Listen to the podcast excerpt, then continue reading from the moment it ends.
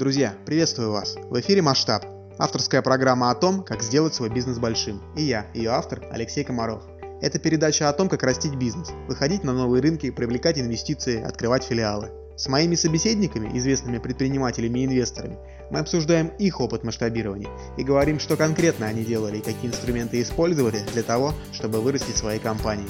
Мы много говорим о продаже бизнеса, о том, каково это – выйти из проекта и передать собственное детище новому владельцу, о том, когда и где искать покупателей, как вести переговоры и закрывать сделки. Я делаю этот подкаст для тех, кто уже начал свой бизнес, достиг первых результатов и не собирается останавливаться. Все названия и имена, упомянутые в записи, можно найти в текстовом описании подкаста на моем сайте комаров.bz.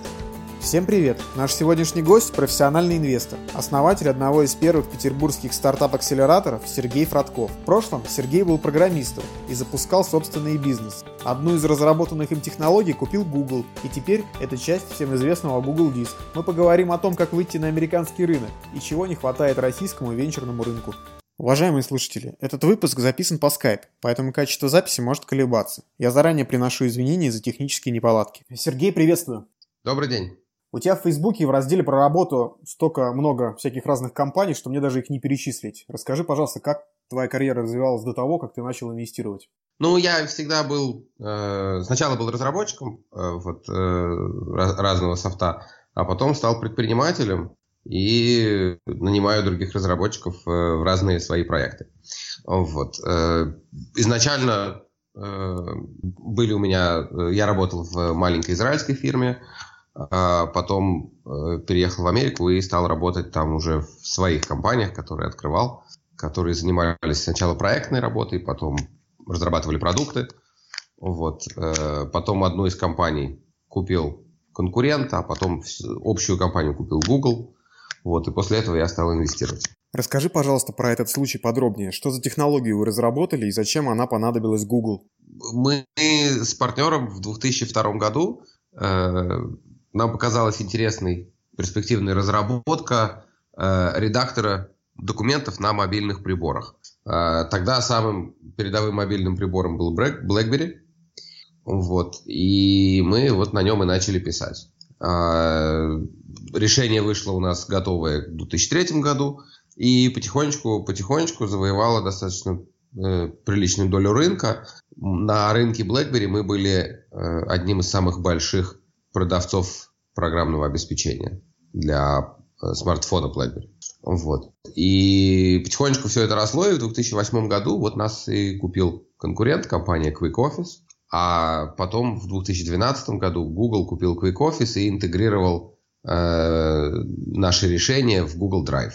То есть сегодня, если ты откроешь Google Drive на iPhone или на Android, то э, редактор документов, который туда встроен Google Drive, это и есть наша разработка.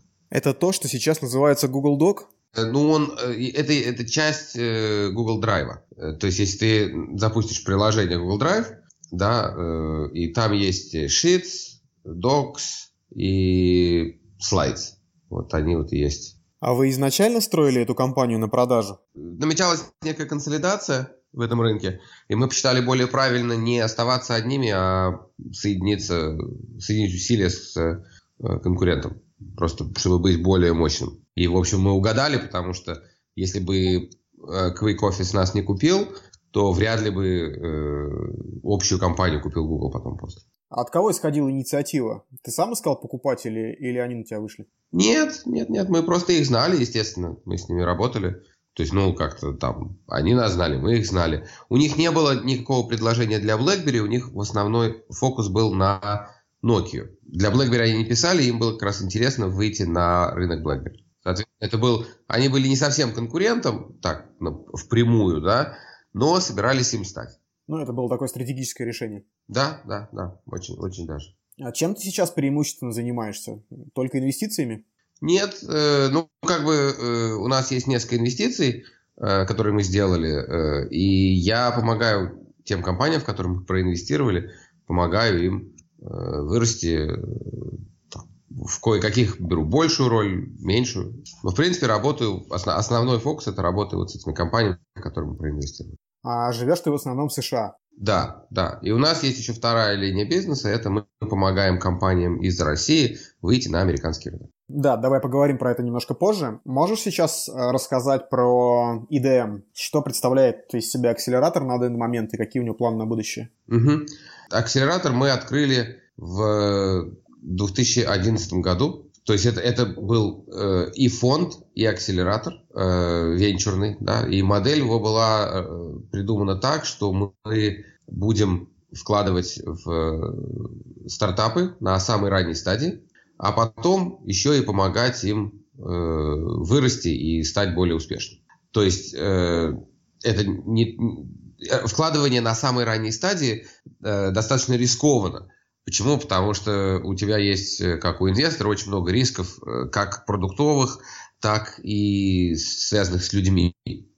И поэтому э, все стараются каким-то образом э, сделать, э, ну, уменьшить, уменьшить риски на этой стадии инвестирования. Не всем это удается, но вот э, цель, цель инвестора, э, собственно говоря, уменьшить свои риски. И акселератор это такой способ, э, в общем-то, уменьшить э, риски инвестора, фактически помогая компании преодолеть все вот эти проблемы роста, связанными с будет ли нужен продукт, сможет ли команда работать вместе и так далее. То есть акселератор такой способ уменьшить риски инвестора. И, соответственно, мы, когда открывали фонды, собирали деньги, сразу сказали своим инвесторам, что частью нашей стратегии будет наличие акселератора. И, соответственно, э, вот фонд собрали в конце 2011 года, а в марте 2012 года заработал, собственно говоря, акселератор. Вот. А, открылся он на территории ИТМО, это ведущий вуз питерский, а, очень активно занимающийся разнообразными инновациями.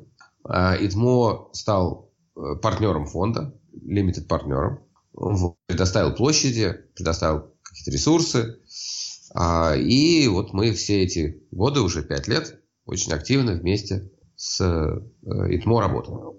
Вот. А, соответственно, у нас довольно много ИТМОшных проектов, но берем мы не только ИТМОшные проекты. Вот это так в, в общих чертах. Назови какие-нибудь названия проектов. Кто закончил программу, каких результатов достигли ребята? Э, у нас есть несколько таких достаточно из, известных компаний. Э, например, Oriens. И это э, команда, которая разрабатывает навигаторы для слепых и слаб, слабовидящих, которые позволяют э, вот, э, людям, которые плохо видят, ориентироваться на местности, находить, ну, фактически в городской среде определять, где есть препятствия, обходить их э, и разнообразным способом находить, находить себя в, в городе. И, вот. А он, это специаль, специализированное устройство со специализированным э, программным обеспечением, который э,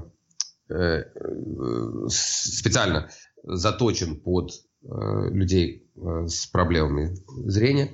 Вот. Э, компания продает э, активно свои приборы в России и сейчас выходит на международный рынок, в том числе в США. Они подписали э, соглашение о дистрибьюции своих приборов там. А Германия, Польша тоже значит, есть уже соглашение с тем, теми людьми, которые будут продавать, помогать продавать. А дальше есть компания достаточно известная, называется Mix. X – это э, поставщик информации о наличии остатков товаров на складах поставщиков. Э, у них есть э, совместно с Юлмартом э, проект по э, платформе для ликвидации остатков этих у поставщиков, то есть не только информация, а уже, собственно говоря, продажи товара. Вот, компания быстро растет, э, вышла на самоокупаемость э, какое-то время назад одна из самых таких э, быстрорастущих наших компаний. Понятно. А, а удалось э, фонду выйти из каких-нибудь проектов? Нет, пока нет. Пока нет. А, ну, мы и не рассчитывали. То есть э, для проектов, поскольку мы вкладываем на самой ранней стадии, э, 5 лет это достаточно короткий промежуток времени. Еще не, э, как бы, ну, мы, мы не, не могли выйти и, и не рассчитывали. Какие планы на ближайшее будущее у ИДМ? Инвестиции будут продолжаться? А, ну, на данный момент э, мы в основном фокусируемся на работе уже с существующими нашими э, проектами, а также э, акселерации э, как, как сервиса скорее, да, то есть это э, меньше инвестиций, а больше э, помощи проектам вырасти. То есть э, фонд может предоставлять акселерацию как платную услугу? Акселератор предоставляет акселерацию как платную услугу, да. Это очень похоже на то, что делает Free также. Э, тоже акселерация как услуга. Друзья, спасибо за то, что слушаете этот выпуск. Будет здорово, если вы оставите отзыв и подпишитесь на мой подкаст в iTunes. Это поможет ему подняться выше в рейтинге и стать доступнее для других слушателей. А еще присылайте свои идеи и рекомендации, критику и пожелания. Я буду рад любым сообщениям от вас. Окей, ты помогаешь российским стартапам выходить на международные рынки, в частности на американские. Давай поговорим про эту программу. Как она, кстати, точно называется? Она называется Ideal Machine USA Landing. Лендинг имеется в виду, что э, компании приземляются на американском рынке, и вот в этом мы им помогаем. Для кого она, прежде всего? Она предназначена для компаний, которые э, уже разработали свой продукт, начали его продавать и фактически доказали э, продукт, востребованность своего продукта и продуктовую гипотезу, так называемую. То есть э, они точно знают, что у них есть определенный рынок, есть сегмент э, клиентов, которые, у которых есть проблемы, которые они успешно для них решают. Соответственно, э, в какой-то момент они понимают, что для того, чтобы вырасти дальше, да, им нужно выходить на международные рынки, соответственно, они решают вы, выходить за рубеж. А проблема большинства российских стартапов в том, что у них нет опыта ведения бизнеса э, за рубежом, и э, попытка там, этим, этим заняться ну, может привести к достаточно дорогостоящим ошибкам. То есть люди пытаются, например, там, э, вести бизнес удаленно, или приезжают туда, тратят много денег на всяких адвокатов. Там, ну, уровень неопытности достаточно высок. Э, соответственно, э, наш, наша программа э, помогает таким компаниям, которые, уже, у которых уже есть продукты, которые хотят выходить на рынки, продавать, помогают им выйти на эти рынки быстрее, дешевле и с меньшим количеством ошибок. Как конкретно это выглядит? Что вы делаете? У нас в Нью-Йорке есть коворкинг, и мы фактически предлагаем компаниям такую консультационную услугу. Мы не берем долей, мы э, не даем инвестиций, наоборот, э, люди платят нам за эту услугу. Э, она приходит в э, таких трех разных упаковках. Да? Э, первое это такой, э, мы называем его Христофор Колумб «Открой Америку». Э, это программа, рассчитанная на две недели. Приехать, познакомиться с рынком, с игроками, сходить на какие-то нетворкинговые мероприятия, мы организовываем какое-то определенное количество встреч, которые мы заранее оговариваем с ключевыми партнерами, э, с ключевыми игроками в том сегменте рынка, в котором, где работает стартап. А, э, значит, это цель, цель этой э, такой упаковки – это ну, просто ознакомиться фактически с рынком, понять, где кто как, подышать воздухом Америки, понять, насколько человек готов на том рынке работать, туда ехать и что-то там делать. А, соответственно, э, значит, в эту программу включено нахождение в нашем коворкинге две недели э, двум человекам плюс проживание для, тоже для двух человек на этот период. А вторая упаковка это мы ее называем Финимор Купер, и она рассчитана на то, чтобы провести customer development, то есть понять если на американском рынке востребованы решения э, данного стартапа, а, потому что понятно, что каждый рынок немножко работает по-своему. Наличие спроса на российском рынке не автоматически означает наличие этого спроса на американском, потому что проблемы могут быть немножко разные. Рынок может работать немножко по-другому. Э, соответственно, чтобы проверить, что есть такой спрос на американском рынке, собственно говоря, мы сделали вот такую упаковку. Она занимает два месяца. Э, стоит 15 тысяч долларов э, и, и включает в себя тоже э, нахождение в коворкинге и проживание для двух человек. И по результатам фактически через два месяца компания возвращается с более-менее понят, ответ, с понятным ответом на вопрос, а есть ли спрос на их продукт на американском рынке, кто является потенциальными клиентами, как на них выйти, И с этой информацией они могут идти, например, уже к инвесторам и говорить инвесторам, смотрите, ребята, у нас есть понимание, как мы будем на рынке работать, кому мы будем продавать, и нам все, что нам нужно, это вот такая-то сумма денег для того, чтобы э, выйти на начальный на, там, на продаж. И последняя программа – это годовая программа для тех компаний, которые уже поняли, что они будут работать на американском рынке.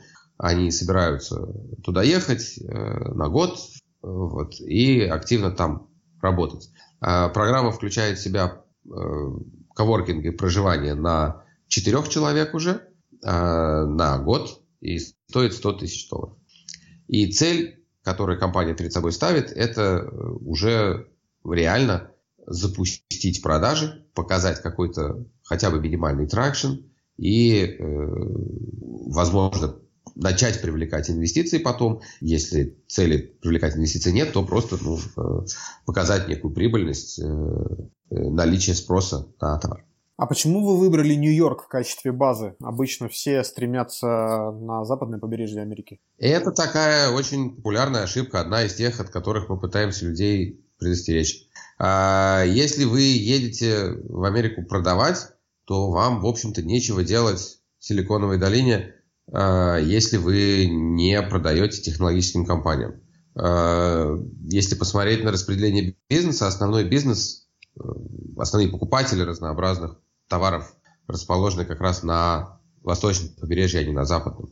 Это раз. Два, э, поскольку вы все равно не повезете всех своих людей из России, в России остаются операции, а, то э, вам необходимо постоянно поддерживать связь с российским офисом. А э, это делать гораздо проще и с, с восточного побережья. Разница во времени, с время полетов. Это все создает гораздо больше сложностей для компании, если ее э, американский офис находится на западном берегу. Вот. Э, то есть, как бы, да, я согласен, что есть некое э, как бы направление, в особенности из москвичей, что мы, мы поедем в Калифорнию, да, но это ошибка. А сколько компаний на данный момент в коворкинге находится? Uh, у нас сейчас uh, две компании и примерно, наверное, 7-8, которые находятся в состоянии активной подготовки к поездке. А как вы помогаете резидентам коворкинга вести бизнес? Если мы говорим о Customer Development, то, может быть, есть какие-то специальные занятия или консультации на эту тему? Су- суть программы заключается в том, чтобы помочь им сориентироваться на рынке. Да? И мы привлекаем те ресурсы, тех людей, которые необходимы для того, чтобы это сделать. Разным компаниям нужно разное. Вот. И мы, когда компания приезжает, мы с ними садимся вместе и обсуждаем, а что же нужно именно этой компании для того, чтобы быть успешной. Окей. Что объединяет твои инвестиции? Можно ли выделить какие-то характерные черты у подопечных бизнесов? А, ну, инвестиции наши все фокусировались на ранней стадии. Там не было привязки к Э, я не знаю, типу технологии. То есть да, мы достаточно были свободно на это смотрели и брали как проекты, которые занимаются, например, железом, э, так и проекты, которые занимаются софтом, э, наукоемкие или e-commerce, то есть всякие разные. А как ты контролируешь подопечные компании? Есть ли какие-то технические средства контроля, может быть, или KPI, которые ты ставишь фаундером?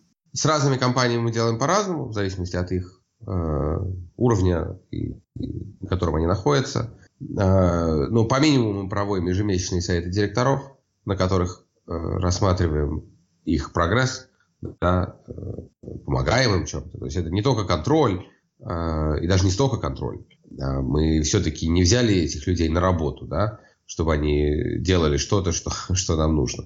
Это скорее помощь им, да, менторство, как-то помочь им разобраться в том, что, э, что им правильно делать, а что неправильно. Поэтому э, с нашей точки зрения это скорее меньше контроля, а больше помощи Какие требования ты предъявляешь компаниям, желающим получить твои инвестиции или, в принципе, с которыми ты начинаешь работать? Что главное? Идея, команда, размер рынка или, может быть, что-то еще? Ну, мы всегда, всегда считаем, что, во-первых, Э, мы должны видеть наличие потребительского спроса. То есть фактически некой боли у, у пользователей которую э, проект должен решать. Потому что если э, такой боли нет, то, скорее всего, продукт не взлетит.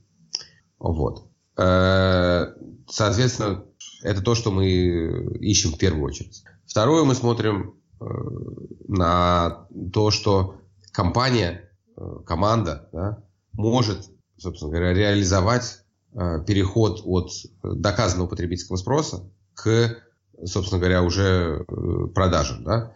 То есть, насколько люди сфокусированы на продажах, сколько люди понимают, что продажи это есть главное, что, что бизнес должен делать.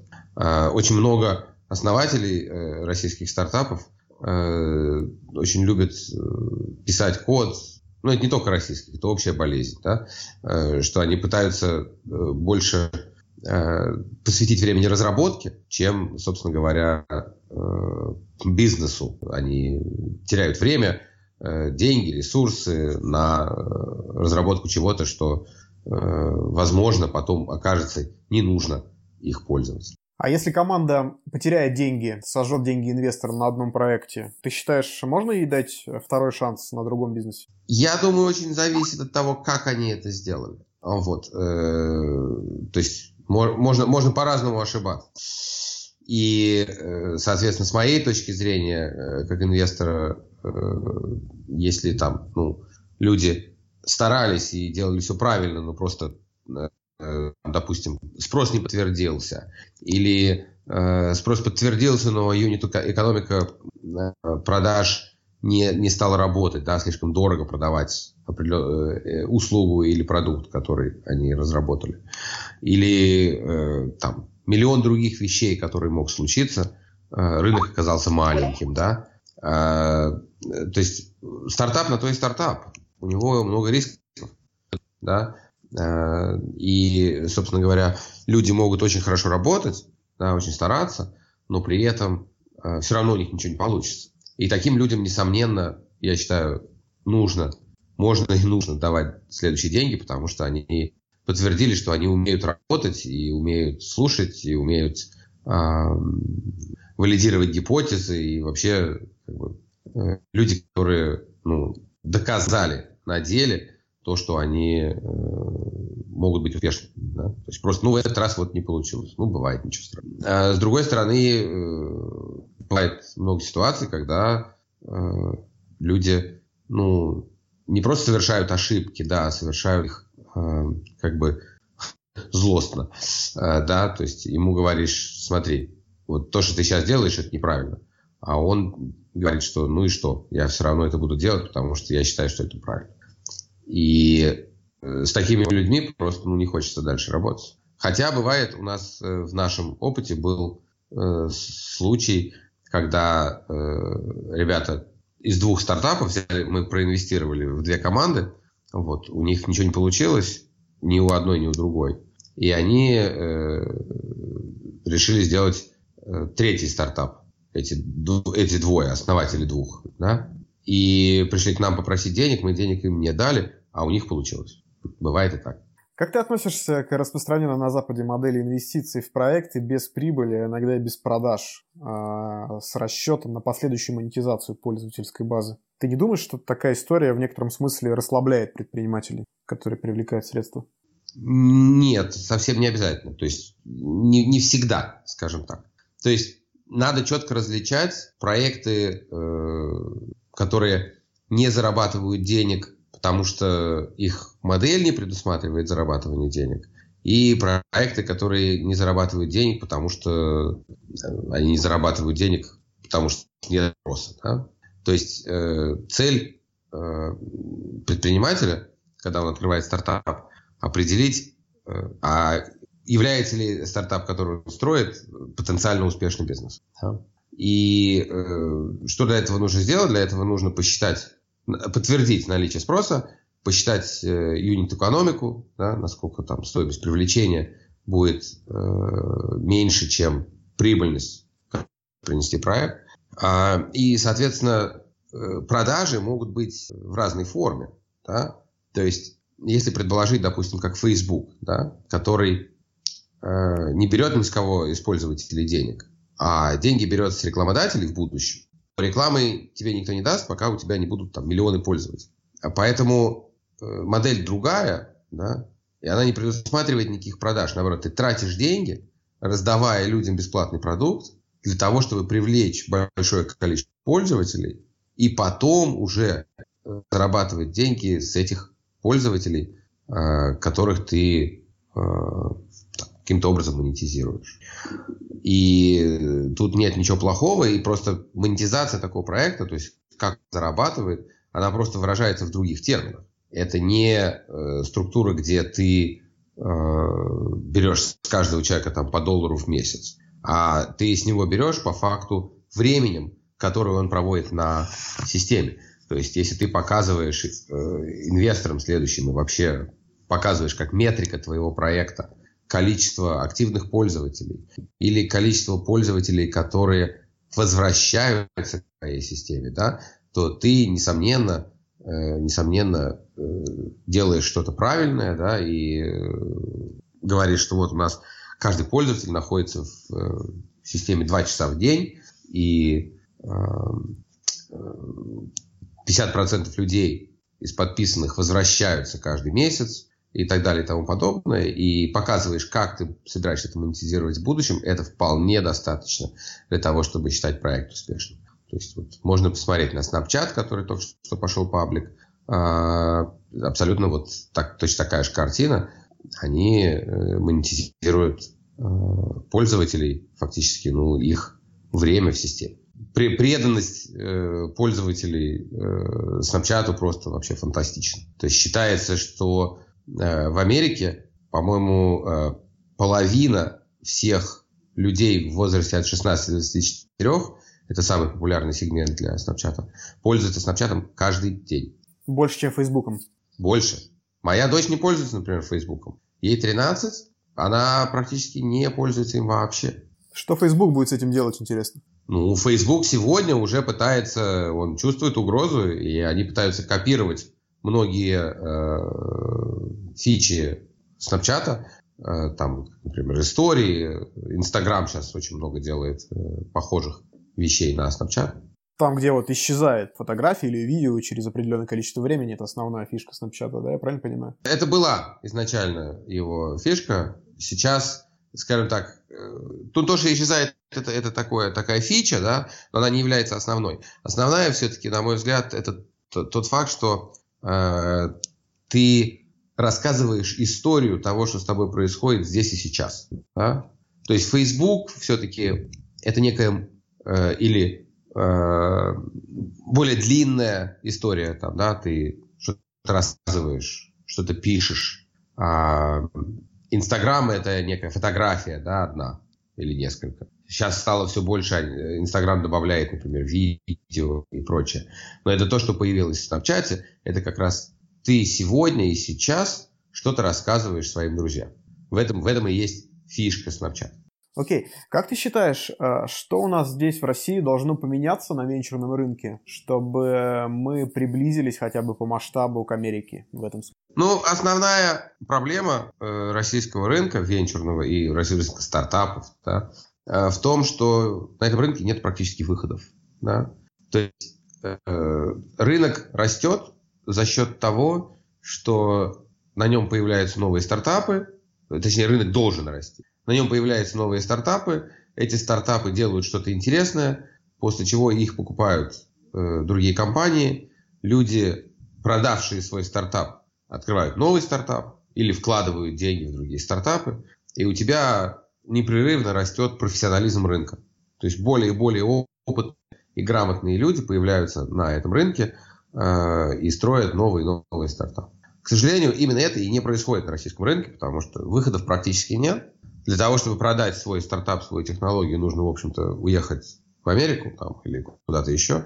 И там ты построишь больше рынок, там ты найдешь приобретателей, э, там ты найдешь э, дополнительные деньги. Вот. И это привело к тому, что э, сегодня э, в России практически нет активных, активно действующих частных венчурных фондов. То есть работает там Скол, работает РВК, работают какие-то ангелы, да, но э, если посмотреть на профессиональные венчурные фонды, такие как э, Руна, Алмаз, э, Буран, они практически перестали вкладывать в российский стартап.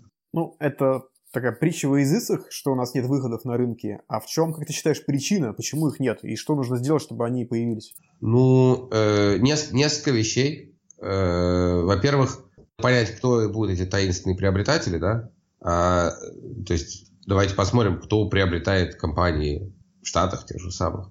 Это в основном либо другие большие технологические компании, либо компании, которые э, э, там, конечные пользователи, да, крупные компании, которым что-то нужно.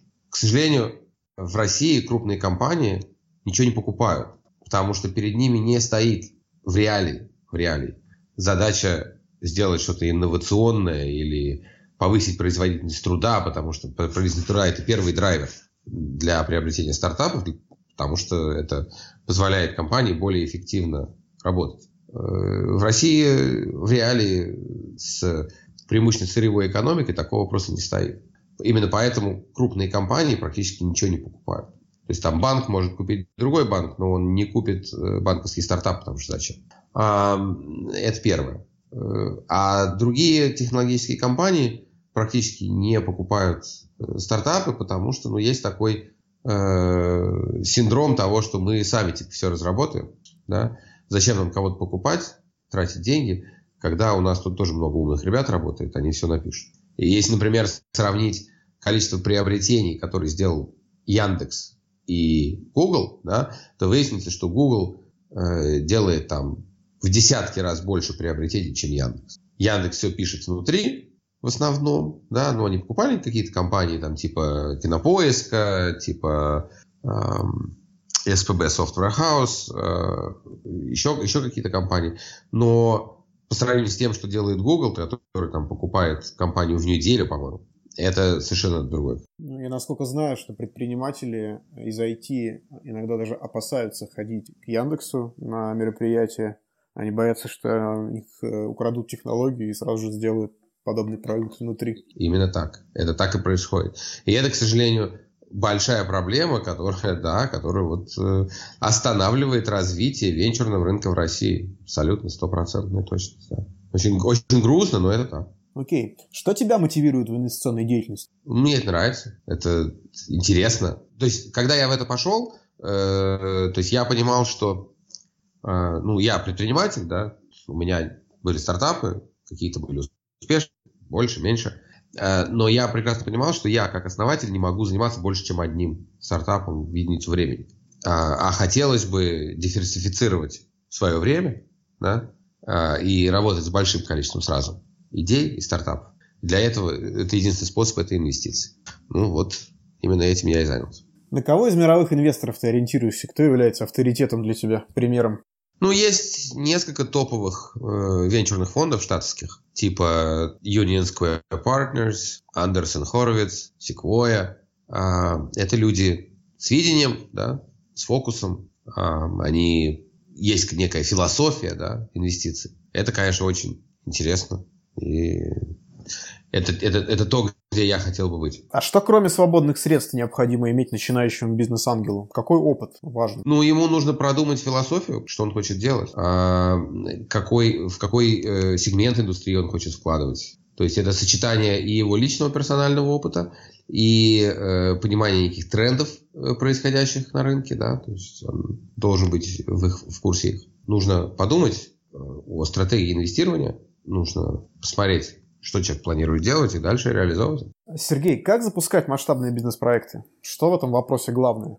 А, вопрос понять, а что может быть большим проектом, а что нет. Это самое сложное. И здесь, ну, как бы нужно делать какое-то исследование рынка, выходить, общаться с клиентами. Очень важно, да. То есть, э, как говорится в Lean, э, в бережливом стартапе, да, Lean стартап, э, get out of the building. То есть иди и говори с своими клиентами, пойми, что ты делаешь для них, как, почему и почему это им будет нужно. Вот это ключевое для того, чтобы проект был успешным. А что ты можешь порекомендовать предпринимателям, которые решили свой бизнес масштабировать? Что им нужно делать в первую очередь? Ну, во-первых, то есть я предполагаю, по слову масштабировать, что значит у них уже есть какая-то доказанная, э, доказанный спрос. Да, предположим, что есть. Угу. И как им масштабировать их проект? А, понять в первую очередь, что привлекает потребителей в их проекте, да, какую проблему они решают для этих пользователей, и дальше попытаться это э, оптимальным образом монетизировать, э, фокусируясь очень четко, очень четко на том, э, что пользователи ждут от этого проекта и какую проблему этих пользователей проект решает. Спасибо. Посоветуй, пожалуйста, книгу, фильм или какую-нибудь механику для личного развития, которые тебе помогли расширить мышление, стать успешней в проекте, которым ты занимаешься? Ну, э, есть довольно много книг э, по предпринимательству, по таким базовым вопросам. А, я очень рекомендую книгу э, Кристенсена «Innovator's Dilemma». Это проблема инноватора о э, disruption в э, этом самом, ну, вообще в индустрии, да, как появляются прорывные, разрывные инновации. А, понимание этого просто необходимо предпринимателю для того, чтобы понять, эм, как он будет растить свою компанию, как работать с конкурентами, как работать с рынками. Очень важная книга. Ну и из билетристики очень хорошая есть книжка такая э, Каплана «Стартап» про то, как в 90-е годы они строили э, платформу для э, операционной системы, для э, pen computing, то есть э, планшеты ну, первые делали. А, компания была неудачной, провалилась, но он очень хорошо пишет о том, как они это делали, почему они были неудачными, как они потратили 75 миллионов долларов на вот это дело. Да? есть, ну, вот, мне, мне эта книга была очень интересна, потому что я ее прочел именно в начале своей э, предпринимательской деятельности, когда мы только поднимали первые деньги под первый проект у инвесторов. Это было очень поучительно. Сергей, спасибо большое. Очень увлекательная беседа у нас получилась. Думаю, что всем предпринимателям начинающим будет полезно. Отлично. Очень был рад пообщаться, рассказать. Друзья, спасибо, что дослушали до конца. Я надеюсь, что этот выпуск был интересным и полезным для вас. Жду обратной связи. Вы можете написать мне сообщение в Facebook или оставить отзыв на странице подкаста в iTunes.